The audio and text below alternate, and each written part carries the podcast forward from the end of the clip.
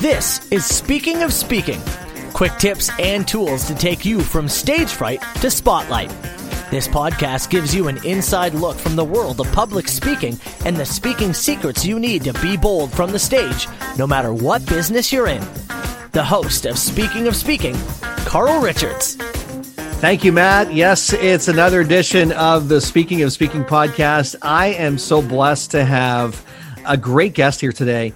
He is a legacy enjoyment builder, and you're probably scratching your head saying, what is a legacy enjoyment builder? You're going to find out today. Jamie Madigan has helped numerous people for the last over 20 years, I would say, helping people navigate the world of finance and really help them understand it, but also gain some success and wealth knowledge for themselves as well. Jamie, welcome to the podcast. Thanks for having me, Carl. So tell me, what is a legacy enjoyment builder? Where does that come from? I'm glad you asked. So where it comes from is that over my 22 years in the financial services industry, I realized that there's a lot of confusion about when people can retire, what does retirement look like, when can they retire, how much money do they need? And in their earlier years, it's just about where do I even get started? So the Legacy Enjoyment Builder is really all about a program that I built just based on all of the questions and concerns I've seen throughout my career. And it's about three main things. The first is what I call monetary proficiency, which is really all about knowledge and education. I'll be the first to admit my industry does a terrible job educating people what they need to know, what they should be doing, why. So education is a big piece of everything I do. And that also ties into communication. I don't like using all the industry jargon and want to keep things in simple English for people so that they clearly understand what we're doing and why. Speaking of jargon, when industry experts say, well, you know, the rule of 72, and people who have no idea what we're talking about right now, and I know, Jamie, you do, because you know what the rule of 72 is, and I do too, because I dabbled in the world of finance, just a tiny bit, but most people go, what is that? And if you confuse them with too much jargon and gobbledygook, then they're not going to do business with you. The communication is lost, and if you haven't simplified it, or don't simplify it fast enough, they'll just think you're another person trying to reach into their pocket and take out their money for a product that they may or may not need.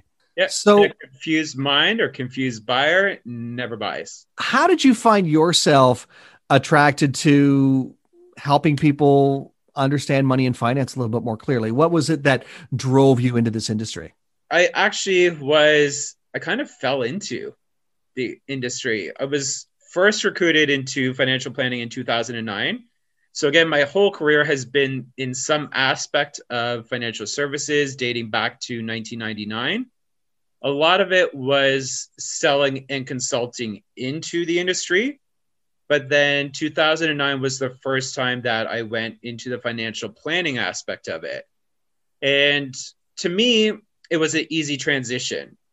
I went from IBM and what I considered selling and consulting on hardware, software services to now consulting on investments, insurance, mortgages, health benefits, group benefits. So to me, I just had a different toolbox, but open up that toolbox and talk to people about it. But it was funny that a lot of people in the industry couldn't understand that transition. And still to this day, I get a lot of questions about it. And then the more I dabbled in it, the more I talked to people, I realized that there was a huge gap in the knowledge education piece and also just in upbringing. And the older I got, it wasn't until 2016 that I realized this is where I'm meant to be. Mm-hmm. This is what I'm really passionate about. This is where I can make a difference.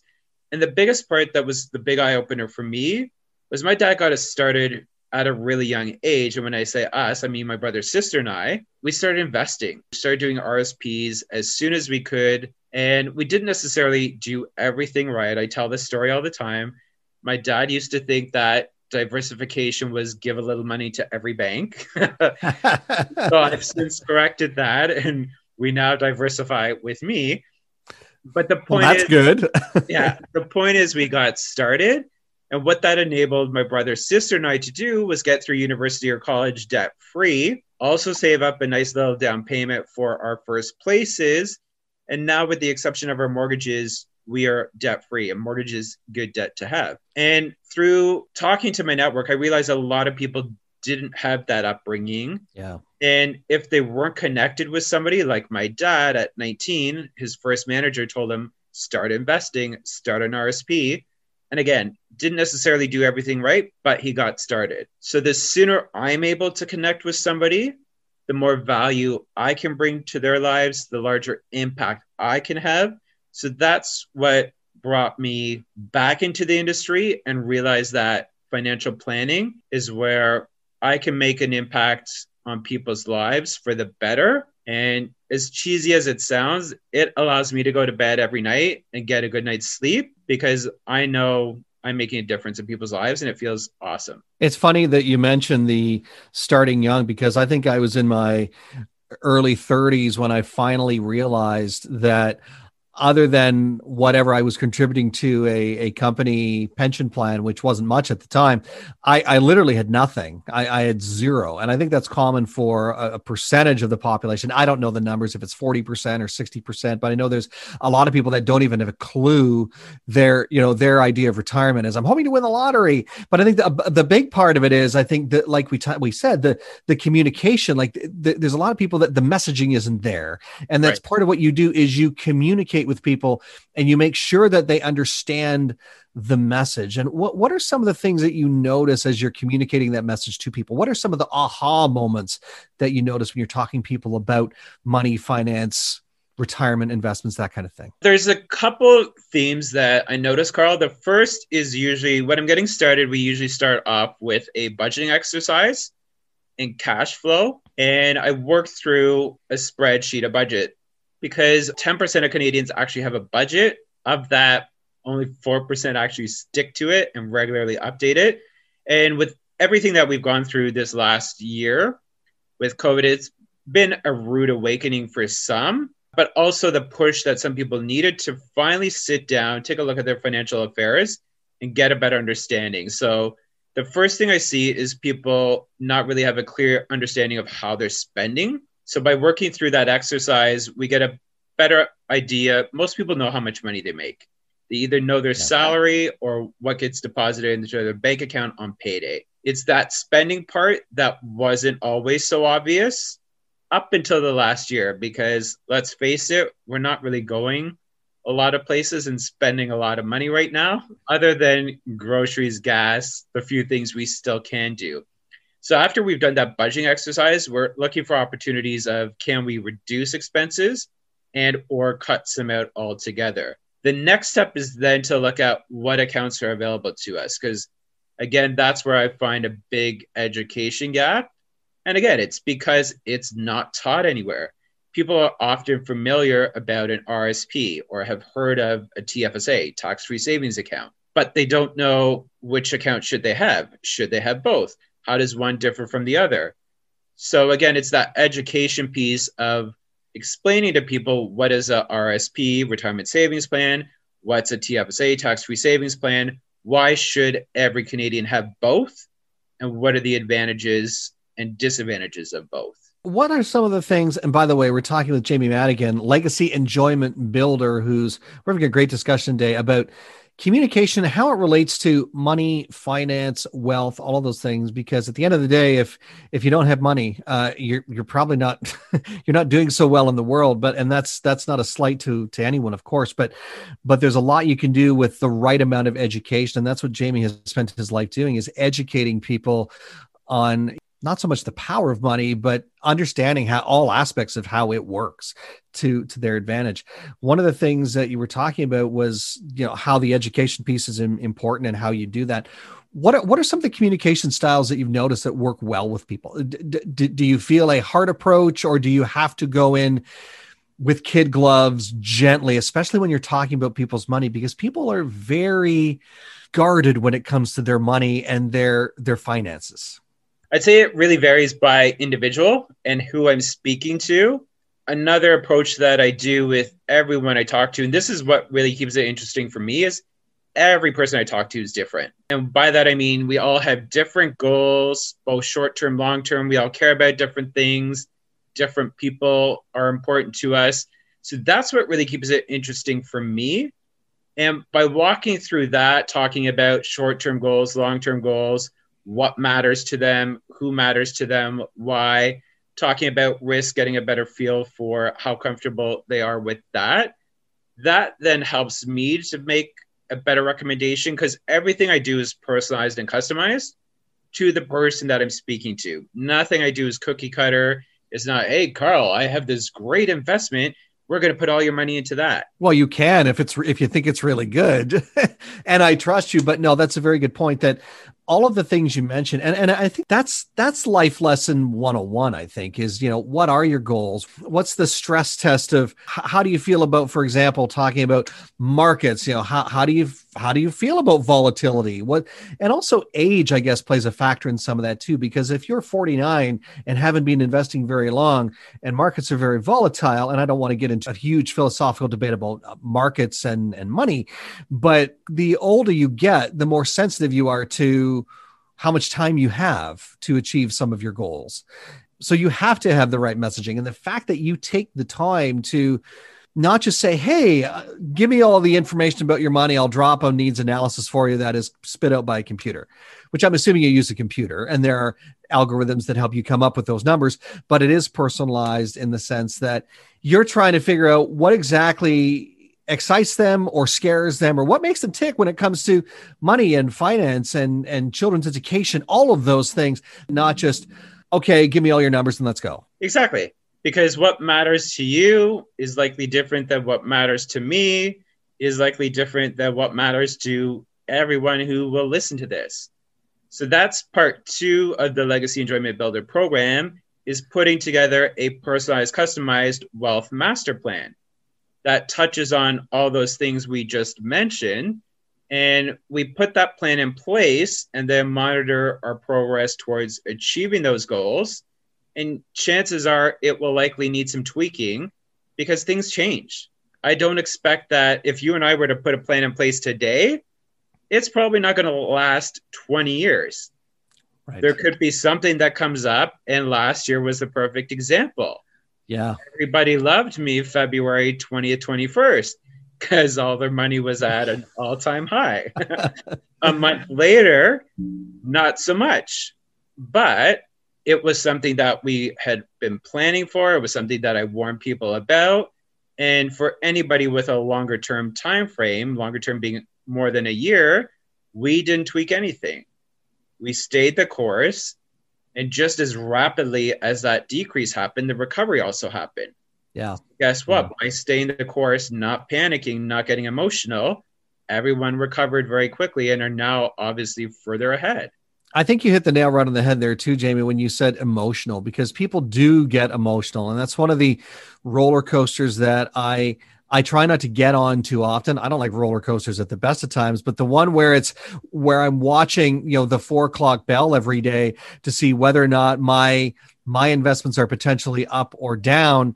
And I'm looking at my life clock saying, okay, I don't need this for another 20 years, but today, is it up or down? That's just not stress I need in my life. But how many people put themselves through that? And it's your mission or part of your job is to put people at ease and say, hey, don't watch the clock. It's okay. No, exactly. And that's why I'm here as an independent third party to try to strip that emotion out of it. Because if you let the emotions get into it, you can drive yourself crazy. And I did have 3 people panic towards the end of March last year. All 3 of them called me Monday, Tuesday that week and said, hey, Jamie, like, this is really a little more dire than I thought it would be. I know I've got a long-term time frame. I don't need the money anytime soon. Should I be cashing it out, pulling in a money market? So I just walked them through the rationale again. It just so happened all 3 of them were mid to late 30s, all their retirement accounts, their RSPs. I said, has anything changed? They said, no. I I said, do you need any of this money in the next year or so? They said, no. I said, so this is still retirement. If all goes as planned, we should need this for 20 years. They said, yes. I said, then we should not be touching anything. I said, if you don't need this in the short term, we should stay invested.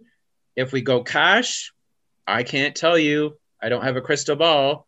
And if we miss some of those recovery days, the days when the markets are up, it's going to take your portfolio that much longer to recover.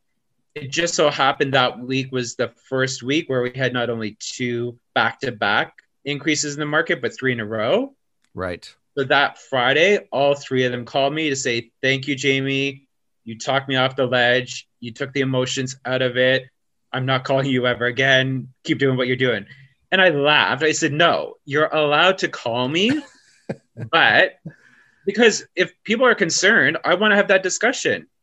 I'm here as their coach, their mentor, their advisor. And it's my job to strip that emotion out and bring back the rationale. And again, that communication piece to remind them, what are we doing? Why? Has anything changed? And by having that discussion, I was able to reassure all 3 of what we're doing, why, remind them of that, remind them that we shouldn't be changing. And now to this day, they're very thankful that we did have that discussion, strip out the emotions. It's funny you mentioned that, Jamie, because I remember when things started to get a little rocky, it was last March, I think right around St. Patrick's Day. And I remember almost like instinct doing the opposite of what a lot of people were thinking to do. And that's, I increased my contributions. I took a page from Warren Buffett's Bible and said, hey, this is the time to, because there was a lot of talk of things going south a little bit and things are going to be rocky for a while. And I said, as long as it's not going to affect my day-to-day expenses, then this is a great time to do it. And luckily we've done very well. That communication piece though, as you said, is huge. And that's just a part of what you do is you're there to help people set up their plan. It's never a set it and forget it thing. You're also there to help, as you indicated, or they indicated, talk them off the ledge when they're not sure what to do. And that's just a part of what you do day in, day out, and what you're passionate about all the time. I did want to mention, by the way, because we haven't even talked about this yet, is that you have videos that you do on a regular basis. You have webinars you do on a regular basis. Talk a little bit about them and what their intention is or what their intent is. Yeah, a lot of what I do, both on my social media platforms, on my website, is pushing content out. And this all goes back to the education piece where we started. Mm-hmm. It's really important to me that people have access to education, they have access to content, and they have access to answers. It's free to meet with me, it's free to talk to me, and I don't think anybody should have to pay to try to get ahead in life when our city, province, country is doing nothing in terms of educating us. So when the answers aren't readily available to everyone, I think it's really important to push that out there. So what I'm trying to accomplish through my social media channels and the webinars is just to educate people on what they need to know, why they need to know it, what they should be doing. It just so happens I did my last webinar last night, with March being Fraud Prevention Month. We did one on frauds and scams and how to avoid becoming the next victim. So I always try to tie it in with whatever monthly theme may be going on. November last year, November's Financial Literacy Month. So I run financial literacy workshops focused on anything and everything you need to know about all aspects of your finances. And he's a great presenter, by the way. I've seen some of his short 2-minute information videos that will pop up on LinkedIn or Facebook. And even in that short period of time, when he's promoting some of the longer seminars and things that he does, he's very informative. Jamie, before I let you go, I just want to give you an opportunity for anyone that's listening who wants to follow up with you or find out more about what you do, or even learn more about your seminars, or even just contact you because they might need some help. What's the best way for them to do that? What can you provide for them as a starting point? Sure. So as a starting point, feel free to reach out and connect with me. If you Google my name, you'll find my website, my Google page, LinkedIn. Those should pop up as the top 3. On any of those will be links to my calendar, my cell phone, my email. Feel free to schedule a time on my calendar if you've got some questions or concerns that you want to review. Again, it's free to do so. And you'll also find a tool where you can start building your own Legacy Enjoyment Builder for free in as little as 3 to 5 minutes. And what we'll do is we'll post those links in the show notes here. So you'll be able to access those after listening to the podcast. They'll be in the show notes there, links to Jamie's information. So you can get started right today again with Jamie and find out more about how he can assist you understand more the world of money and how to not be so emotional about it.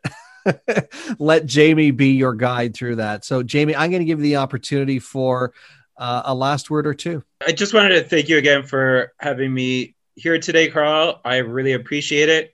And for the listeners, as I said, if you don't clearly understand what you're doing or why, you've got questions, you've got concerns, please, please, please reach out. I'm here to help. I want to answer any questions that you have, any concerns that you have. And just hopefully set your mind at ease so that you can sleep better at night and hopefully have a better understanding of what to do going forward. And again, I can't stress enough that all it's going to cost you is your time. Jamie Madigan, Legacy Enjoyment Builder. It's been a pleasure having you on the podcast. Thank you. Thanks very much, Carl. And remember, get out there and own the platform. Thanks for listening to the Speaking of Speaking podcast. Fired up about something you heard today? Want to learn more? Be sure to visit carlspeaks.ca. And don't forget to follow Carl on Twitter at CarlRichards72 or join the Facebook group Speaking of Speaking.